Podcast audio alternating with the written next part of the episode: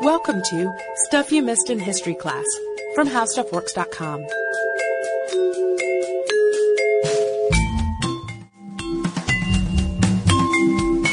Hello and welcome to the podcast. I'm Sarah Dowdy. And I'm Deblina Chakraborty. And probably for the first time since our 300 episode, we're going to be talking about a subject that most of you might know better from the movie version the 54th Massachusetts Colored Infantry. And if you've seen the 1989 film Glory, you know that the story covers an all African American regiment in the Civil War and their white colonel, Robert Gould Shaw, who's played by a barely out of Ferris Bueller, Matthew Broderick.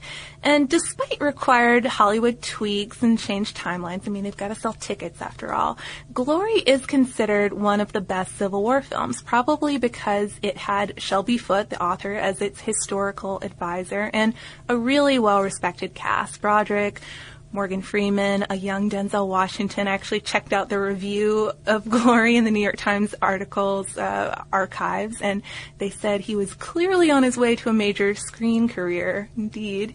Um, so we're of course going to be talking about some of the high points featured in the film Glory: the regiment's parade through Boston, their pay refusal, their tragic battle at Fort Wagner.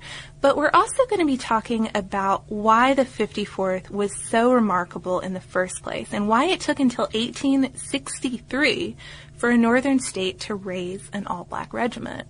That last fact is especially surprising when you consider African Americans fought in the Revolutionary War. So, why in the Civil War when their liberty was again at stake, were blacks not initially allowed to fight? Well, when the war began, many free blacks wanted to join, but a 1792 law prevented them from doing so. And also, Northerners as a whole weren't in favor of it. They believed African Americans were unsuitable soldiers, cowardly, or unintelligent and they thought that they weren't equipped to do anything beyond the hard labor work that was required for war. So grave digging, hauling, cooking, things like that. And if you listen to our episode on the Stono Rebellion, and if you've heard of other revolts like Nat Turner's, it's also easy to see that there was a fair amount of fear involved. It seemed a risk almost to outfit and arm black soldiers. But opinions did start to change over time, partly because the war dragged on longer than people had expected it to, and fewer white men were so gung ho to go enlist anymore. Also, abolitionists started to make promoting black service a prime wartime goal. Many saw it as the natural road toward full freedom, that you had to participate in earning that freedom by fighting. And one of the most famous abolitionists of the day, the former slave Frederick Douglass, even said, quote, once the black man gets upon his person the brass letters U.S., a musket on his shoulder and bullets in his pocket, there is no power on earth which can deny that he has earned the right to citizenship in the United States. Finally, though, some Northern generals, not all, saw enlisting African American troops as a way to win the war, to end the war. General Grant considered enlisting black troops as a definitive way to beat the Confederacy. I mean, it, it makes sense too. You have this huge minority of the population with a very strong investment in the fight. So why not let them in and uh, let them have a go at it? So by July 1862, laws did start to change to allow more black participation. Congress, first of all, repealed the 1792 law barring blacks from service. They also passed the Confiscation Act, which made all slaves of rebel masters free as soon as they crossed Union lines and they passed the Militia Act, which empowered the president to set up black militias. So within a month, the War Department had authorized Brigadier General Rufus Saxton, who controlled the Union occupied area of South Carolina, to raise five black regiments with white officers.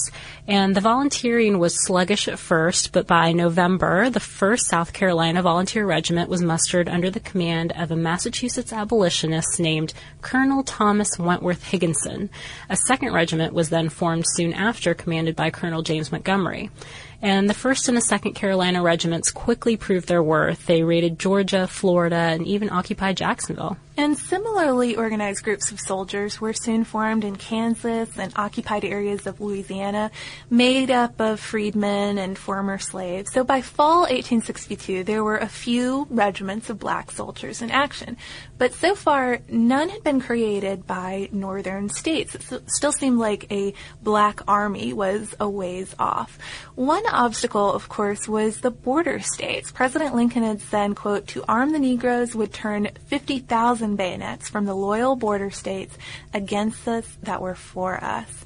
But the abolitionists really continued to press their cause, as did the realities of a long war. You know, you gotta have enough soldiers to fight the thing.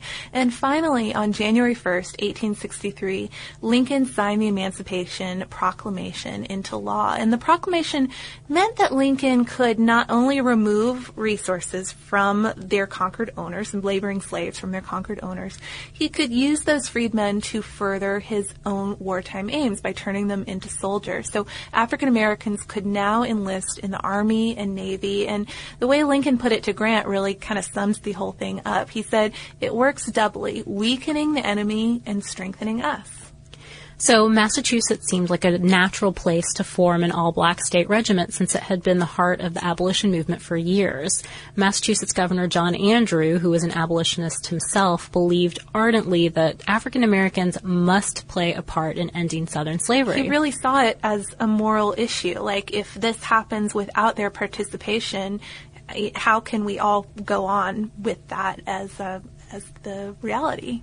That's why he petitioned Secretary of War Edwin Stanton for permission to form a state regiment and was approved by the end of January. So it was officially on at that point.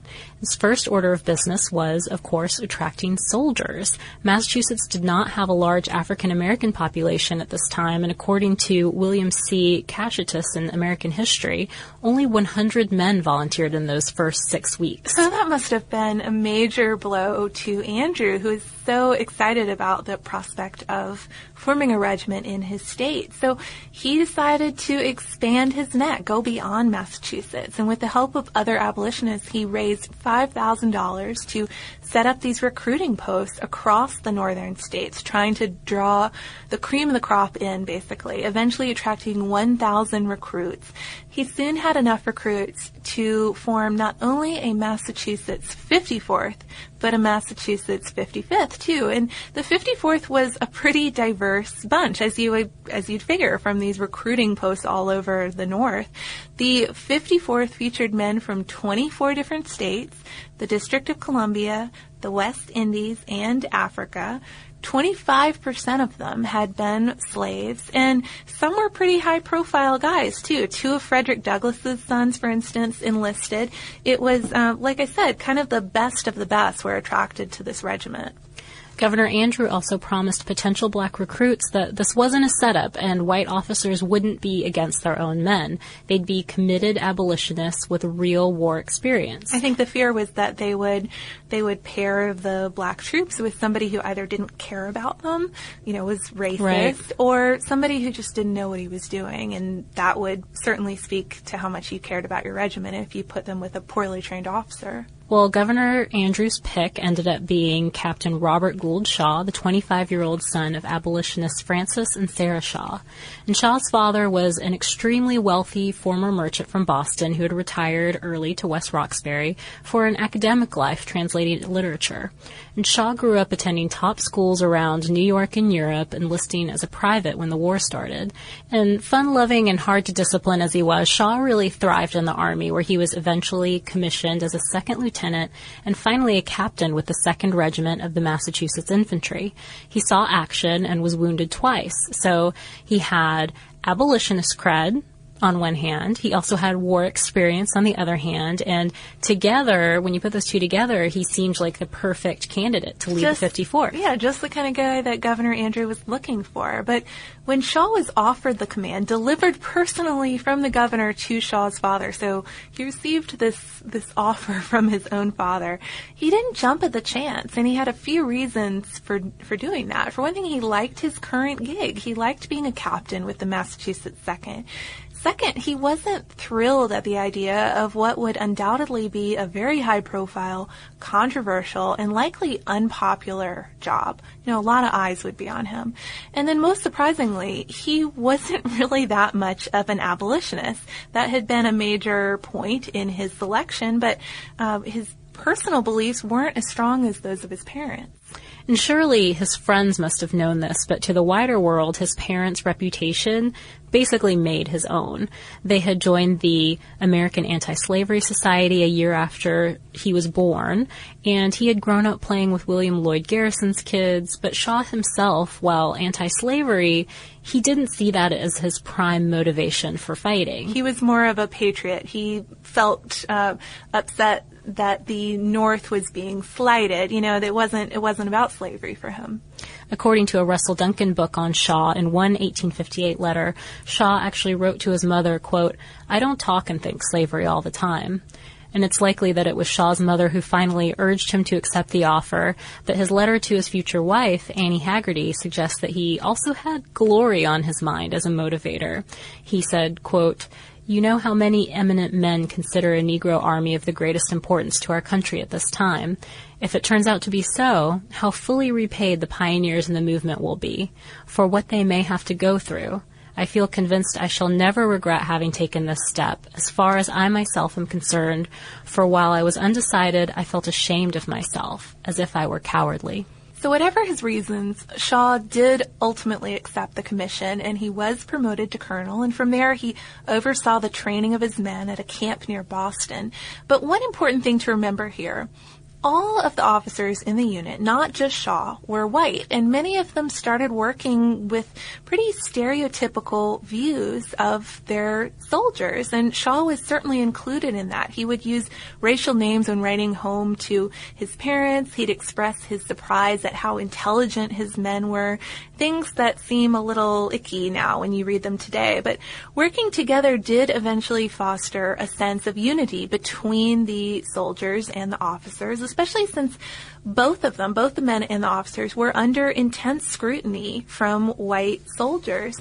Uh, for instance, when the men who had been promised fair pay at recruitment were only offered $10 per month, which was $3 less than white soldiers were paid, Shaw wrote to the governor vowing that the whole regiment, including him, would refuse payment until it was fair and equal. And we're going to talk about that pay question a little bit more later. It's kind of overshadowed by later events that the 54th go through, but it's one of their most important contributions to the war. And the bravery of both the men and the officers was also tested long before they even left the training grounds. Shortly after muster, the Confederate Congress passed an act stating that any black soldier or white officer commanding black soldiers would be summarily executed if caught behind rebel lines. So that's something that's going to certainly strengthen the ties between the officers and the men themselves. So the development of the 54th, though, uh, as we said, was under intense scrutiny, but it was also kind of a spectator sport almost. About 3,000 people ended up visiting them to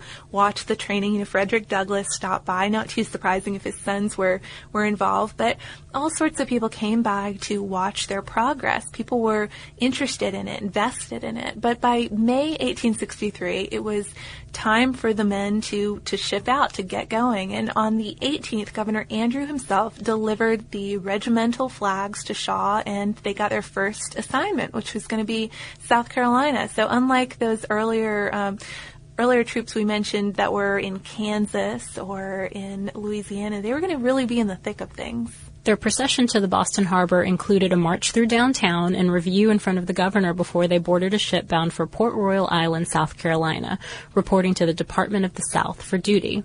So what was going on in South Carolina at this time? There were attacks on Charleston's fortifications mostly, but not for Shaw's men. They were met with the bitter disappointment of manual labor, what they, what this was supposed to not be about. They showed up and they had to do some ditch digging. So it seemed like they were back to square one. Yeah, why go through all this training, all this pageantry and just go back to digging ditches. So the 54th didn't get to see any action until June 8th when they joined the troops of Colonel James Montgomery and his all African American 2nd South Carolina Regiment.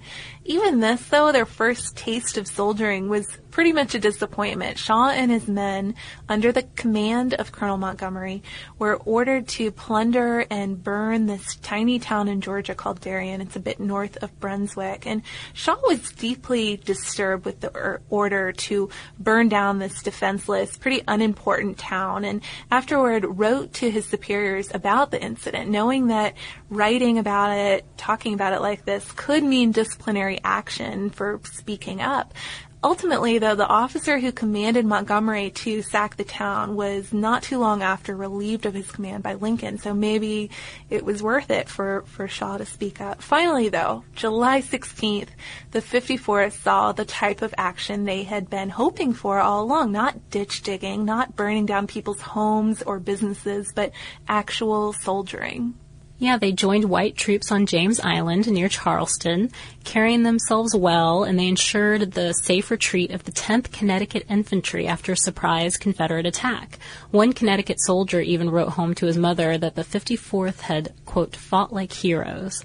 So Shaw's brigade commander, General George C. Strong, had heard about how well the men had done on James Island and asked Shaw if he'd lead an attack on Fort Wagner on Morris Island, one of the strategic defenses of Charleston's harbor. So he was all for this. I mean, this was a great opportunity for them. Shaw had been angling for this assignment, and he and his men, as well as Strong, saw it as a great honor. Yeah, it was an honor to, to lead the attack like this, but not everybody saw it that way. The division commander, Major General Truman Seymour, only agreed to Strong's request because he saw the 54th as disposable. So for him, it was it was not a privilege to give these men the the honor of leading the attack against the fort. They were just cannon fodder, and he would just as soon dispose of them first. The geography of Fort Wagner made the assault especially tricky, and we're going to have to explain it a little bit for the attack itself to make sense. So, from afar, the earthenwork fort really looked kind of like sand hills, but inside there were 1,300 men from the North Carolina 51st and 31st, and some South Carolina artillerymen, so it's very well defended. And since it was in the middle of a sandy peninsula, the fort was only open to direct assault on one side, which happened to be this tiny little sliver of sand that was between the surf and the marsh. I mean, if you've ever been to any of the sea islands, you can kind of imagine the terrain um, in the less developed areas. So this meant that the charge would have to be led in waves because they only have that tiny sliver of land to work on, and uh, they could only fit a few men shoulder to shoulder on the shore to, to run ahead. So all through the day on the 18th, the Union artillery shelled Fort Wagner, you know, hoping to weaken the defenses a little bit. By early evening, Shaw and 600 of his men had grouped themselves into two wings made of five companies, and they were using the surf as their guide to the fort. But before the charge, Shaw told them the eyes of thousands will look on what you do tonight. He handed over his personal effects to a civilian he had made friends with, um, knowing full well that he was probably not going to come back from this charge. But using his words for motivation, they built to a full sprint across the sand and made it all the way to the fort under heavy fire. Sergeant Major Lewis Douglass wrote that, quote, not a man flinched, though it was a trying time. A shell would explode and clear a space of 20 feet our men would close up again. Shaw led the charge until he was shot dead at the parapet. The flag bearer staked the flag in the parapet, but the men only had the fort for a short time before being forced to retreat. Some were shot by advancing friendly fire when they did so. 23-year-old Sergeant William Carney, by this point shot in the head, chest, right arm, and leg, grabbed the flag on his way out, delivering it back to the Union lines. And for this, he became the first of 21 black men during the war to win the Medal of Honor. Other men, of course, couldn't make that retreat and became prisoners. You know, maybe they were too wounded to be able to get out. Sergeant Robert J. Simmons, for instance, was shot in the arm, taken prisoner, and died later in a Charleston hospital. And if you've listened to our earlier episode on the New York draft riots, this will really resonate with you. But when storming the fort, he hadn't known that only three days earlier, New York draft rioters had attacked his mother and sister there and beat his seven year old nephew to death. So, one of the probably greatest tragedies of the 54th. Later waves of soldiers couldn't hold the fort either, though. You know, it wasn't just the 54th trying to trying to take it. Overall, 1,515 Union men were killed, wounded, or went missing, with 256 of them from the 54th, which was the highest regimental casualty number among the participating regiments. Militarily, the mission was considered a failure. Area scouting had been subpar. That was one reason why the fort hadn't been adequately weakened, and the men leading the charge, the 54th, had never practiced storming a fort. So there were a lot of things working against them. Seems like an obvious flaw too. I mean, that they were able to even make it now seems surprising when you know that they haven't been able to practice that. But the discipline and the bravery of the 54th was duly noted. A month after the disaster, Grant wrote to Lincoln emphasizing how much he now supported the use of black troops. And according to a Michael J. Varhola article in Civil War Times, by December of that same year, 60 black regiments had been formed in the Union Army, and they weren't regiments of gravediggers or cooks or laborers, but regiments of soldiers. And by the war's end, about 180,000 black men had fought. Ken Burns' documentary on the Civil War includes an even more startling figure. Though blacks made up less than 1% of the northern population at the start of the war, by the end of the war, they made up 10% of the army. So what ultimately happened to the 54th after that fateful battle? Well, this battle pretty much tore the regiment apart. It wouldn't fight in another major engagement again, and it took until March 1865 for Congress to finally order that the men, who had now gone unpaid for 18 months, to be compensated retroactively for their service. Shaw was buried with his men in a pit at the site of Fort Wagner as a sign of disrespect. But when his father learned where he was, learned how he was buried, he said he was pleased that his son had been buried with his men on the field where he fell. He even prevented later attempts to relocate Shaw's body. And so with his family definitely assuring his legacy with acts like that, it's no surprise Shaw became kind of a martyred figure after the fact. And if you take a closer look at his letters, which contain, as historian Joan Waugh puts it, racist and condescending language, you know, it, it may have affected that reputation a little bit, but certainly not during the lifetime of his men. I think that's an important thing to consider. He wasn't, um, he wasn't reduced in their eyes, it seems. Only two weeks after the attack on Fort Wagner, one of his sergeants had written, quote, I still feel more eager for the struggle than I ever yet have, for I now wish to have revenge for our gallant colonel and the spilt blood of our captain. We expect to plant the stars and stripes on the city of Charleston. Veterans of the 54th quickly began raising money for their colonel's memorial, hoping to build something on Morris Island. They instead wound up sponsoring a school for emancipated children in South Carolina, which was named for Shaw, while Boston abolitionists raised money for a monument in their city. By 1884, the commission was given to Augustus St. Gaudens, who was the biggest American sculptor of that day, and he finished his work in 1897. But while some have criticized St. Gaudens for elevating Shaw above his men on horseback and for modeling the black soldiers from live subjects instead of old photos, it's generally considered a brilliant memorial. Allison Lukes, who's the curator of sculpture at the National Gallery of Art, calls it, quote, a knockout. The name St. Gaudens might ring a bell for some of you guys too. We mentioned him, or rather, uh, David McCullough mentioned him a bit in our interview with him last year. Another random side note too, Shaw isn't the only family member with a memorial. His sister, Josephine Shaw Lowell, who was a social reformer, was the first woman to earn a public memorial in New York City. So there you go. Um, I, I thought a lot about this story, and in a way, it is heroic, and I can definitely see the the outcome is positive that African Americans are able to fight when they want to. But the story really kind of bothered me in a way too. It took such an epic failure to catch people's attention and change minds, and that that disturbed me that it took so much. And the little the other things, the fact that they didn't get paid. I mean, there's a lot that doesn't quite sit right when you think is. about all the details of the story. Well, and another thing to consider too, black soldiers had already fought admirably at Port Hudson and Milliken's Bend by this point, but neither event really received much coverage.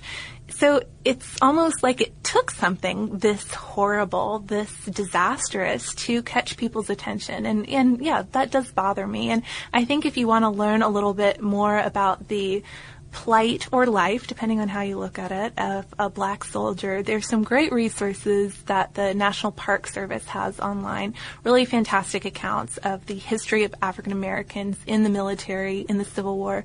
Another resource I might recommend is the Massachusetts Historical Society. They have portraits of many of the men of the 54th, and I think one criticism of this story sometimes is that you have Shaw. He's a well-defined figure and um, very much tied up with the regiment, but it's harder to get as detailed personal stories from many of the men of the regiment. It is, after all, a a company of men. You know, it's a, it's a large group of people. But the Massachusetts Historical Society does have portraits, you know, portraits of the little drummer boys and stuff who look like they're in their very early teens at the oldest. And I think for me that helped put a little personality behind the men of the regiment and not just Shaw. Yeah, that's good to know. That's one thing I thought of too while going through this is that although we, we did have a couple of quotes in here from soldiers, but it would have been nice to know a little bit more about the individuals who fought. And I think that's a good place to to start and to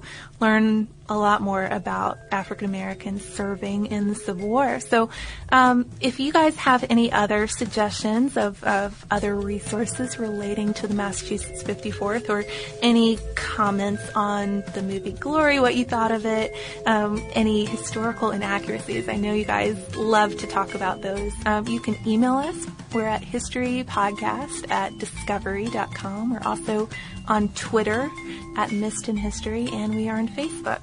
And while you're looking for inaccuracies in glory, you can also check out some other historical inaccuracies in movies in a top 10 article that we have on our website called 10 Historically Inaccurate Movies appropriately enough. And you can look that up by visiting our homepage at www.howstuffworks.com.